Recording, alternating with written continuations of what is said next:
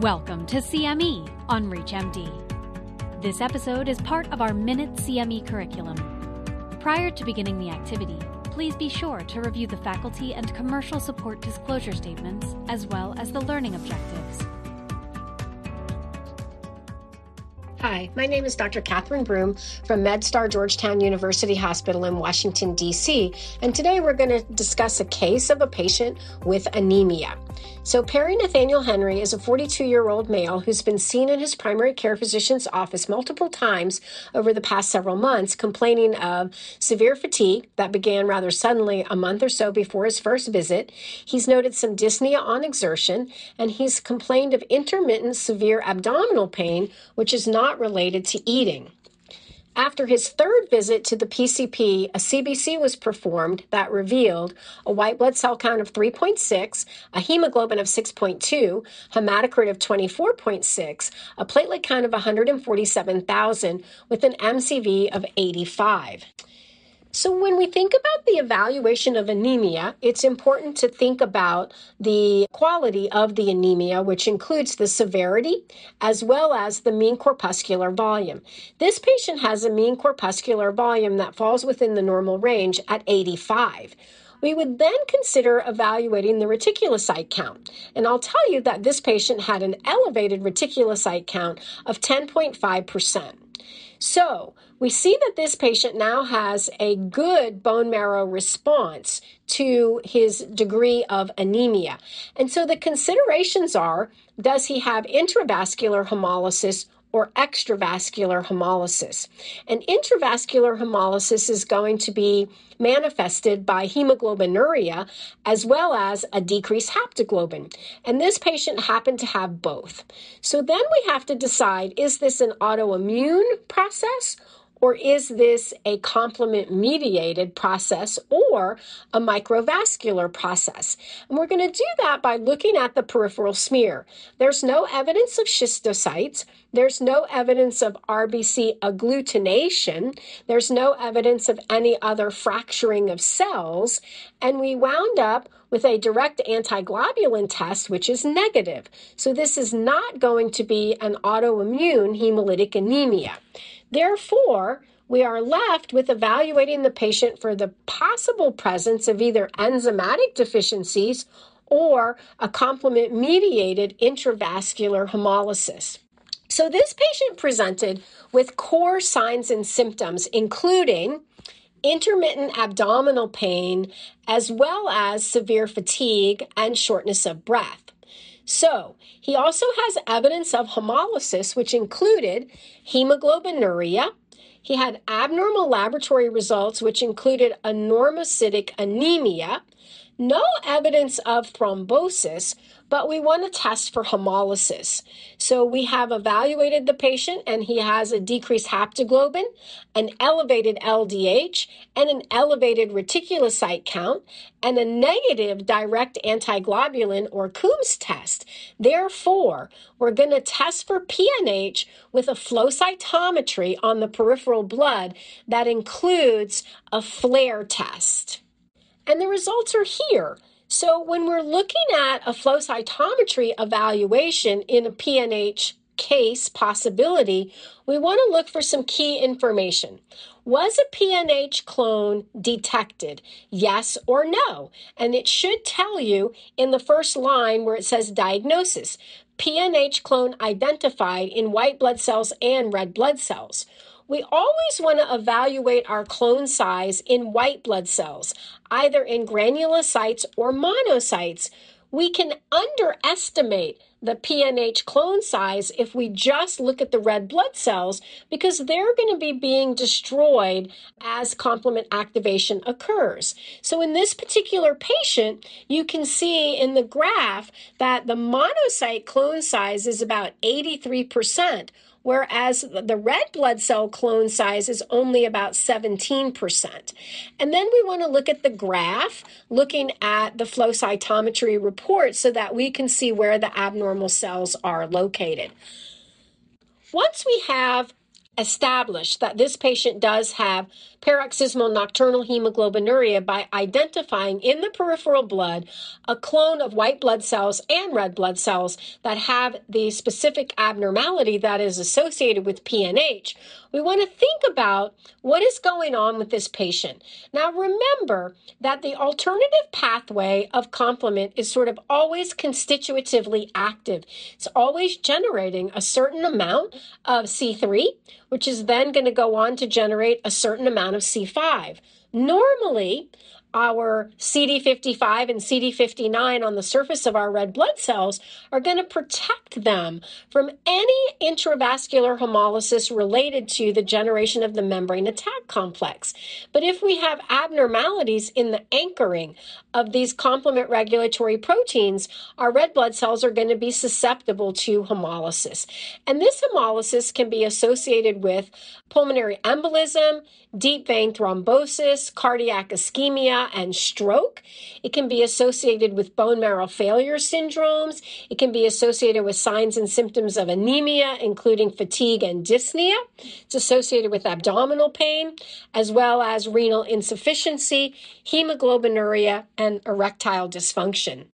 So, when we think about this initial evaluation of our patient with newly diagnosed PNH, we can look at this table, which is provided by the Canadian PNH Network, to see what kind of testing we need to do. So, we need to do a really good history and physical examination. And based on the answers to those questions that we're going to ask our patients, we need to think about a variety of testing, right? So, we want to definitely be sure that we have have evaluated our patient with appropriate PNH testing, flow cytometry on peripheral blood. We want to evaluate appropriately for the presence of thrombosis or symptoms that may be consistent with thrombotic disease because 40% of patients with PNH can experience a thrombotic event. We want to take a transfusion history we want to take a medication history. We want to know about their immune status, whether they have allergies to medications, whether they've been vaccinated. In addition, we want to think about some testing, right? So we want to evaluate our patient's bone marrow reserve. We want to look at iron stores. We want to look at erythropoietin levels. We want to think about critically evaluating organ function. So for renal function, we want to evaluate glomerular filtration rate, urinalysis, presence of microalbuminuria. We want to look at our cardiac function with a BNP if available.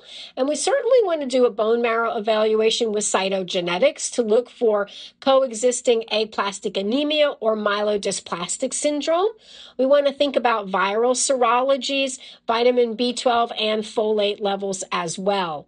In addition, we might want to consider an echocardiogram to evaluate any evidence of left ventricular dysfunction. We may want to consider a CT scan to evaluate asymptomatic or barely symptomatic pulmonary emboli and or pulmonary hypertension. We may want to do a baseline bone density and we may want to consider an ultrasound of the abdomen as well. So, thinking about guidelines for how we're going to manage our patients once we've done a thorough evaluation, remember that regardless of the clone size, a full clinical assessment is critical. PNH is confirmed if the clone size is greater than 10%. And remember, we had that monocyte clone of 83% in this patient. We talked about evaluation for evidence of thrombosis renal function, and then clinical symptoms, the presence of abdominal pain, chest pain, or dyspnea. And remember that our patient had abdominal pain and dyspnea, as well as a relatively large clone size and a fairly significant anemia. So we want to think about treating our patient because they do fall in the category of high risk.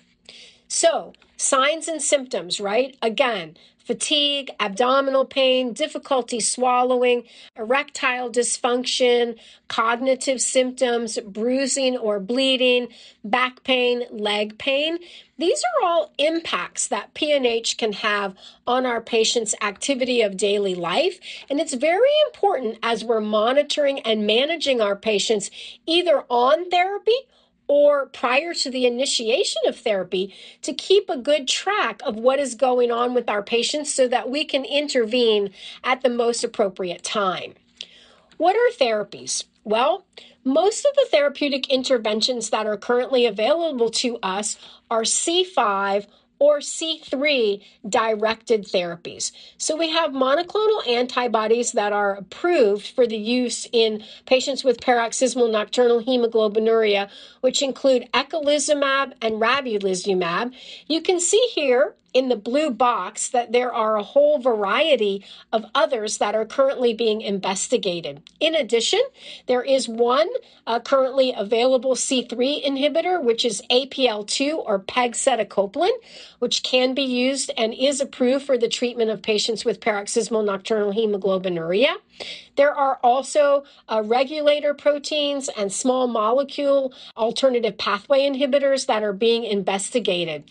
The idea behind the therapeutic interventions for PNH, of course, are to interrupt not only the formation of the membrane attack complex, but once you do that with C5 inhibition, you can have accumulation of C3 and you can then have deposition of C3 on the surface of red blood cells, and you can have what's called tick over or extravascular hemolysis once a patient is put on therapy. So, we do want to monitor our patients for the possibility of that.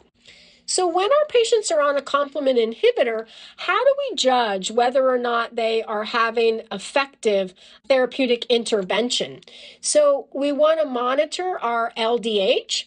If it is reduced, then we are thinking that this therapy is good and we can consider to monitor our patient. If CH50 has not been significantly reduced, we can consider changing our dosing interval or looking at pharmacokinetics. If the LDH remains elevated, what is the hemoglobin? If the patient is not anemic and feeling well, we might continue them on their current therapy. However, if they have symptomatic anemia, we have to assess do they have an adequate reticulocyte response?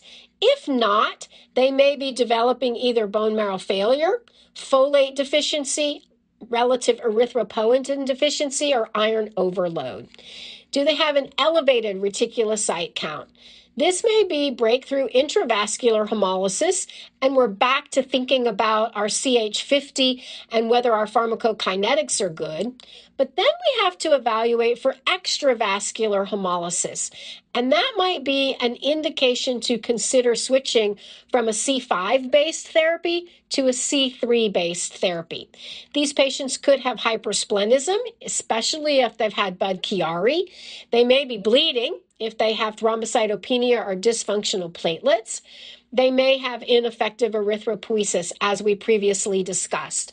So, as we're treating our patients, we're almost always constantly monitoring their response to our therapy and then potentially reacting to that by looking at dosing intervals, the amount of C5 inhibition they're receiving, or whether they might benefit from C3 based therapeutic interventions.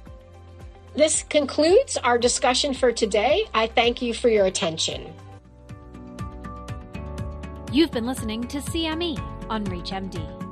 This activity is jointly provided by Global Learning Collaborative, GLC, and Total CME Incorporated, and is part of our Minute CME curriculum. To receive your free CME credit or to download this activity, go to reachmd.com/cme. Thank you for listening.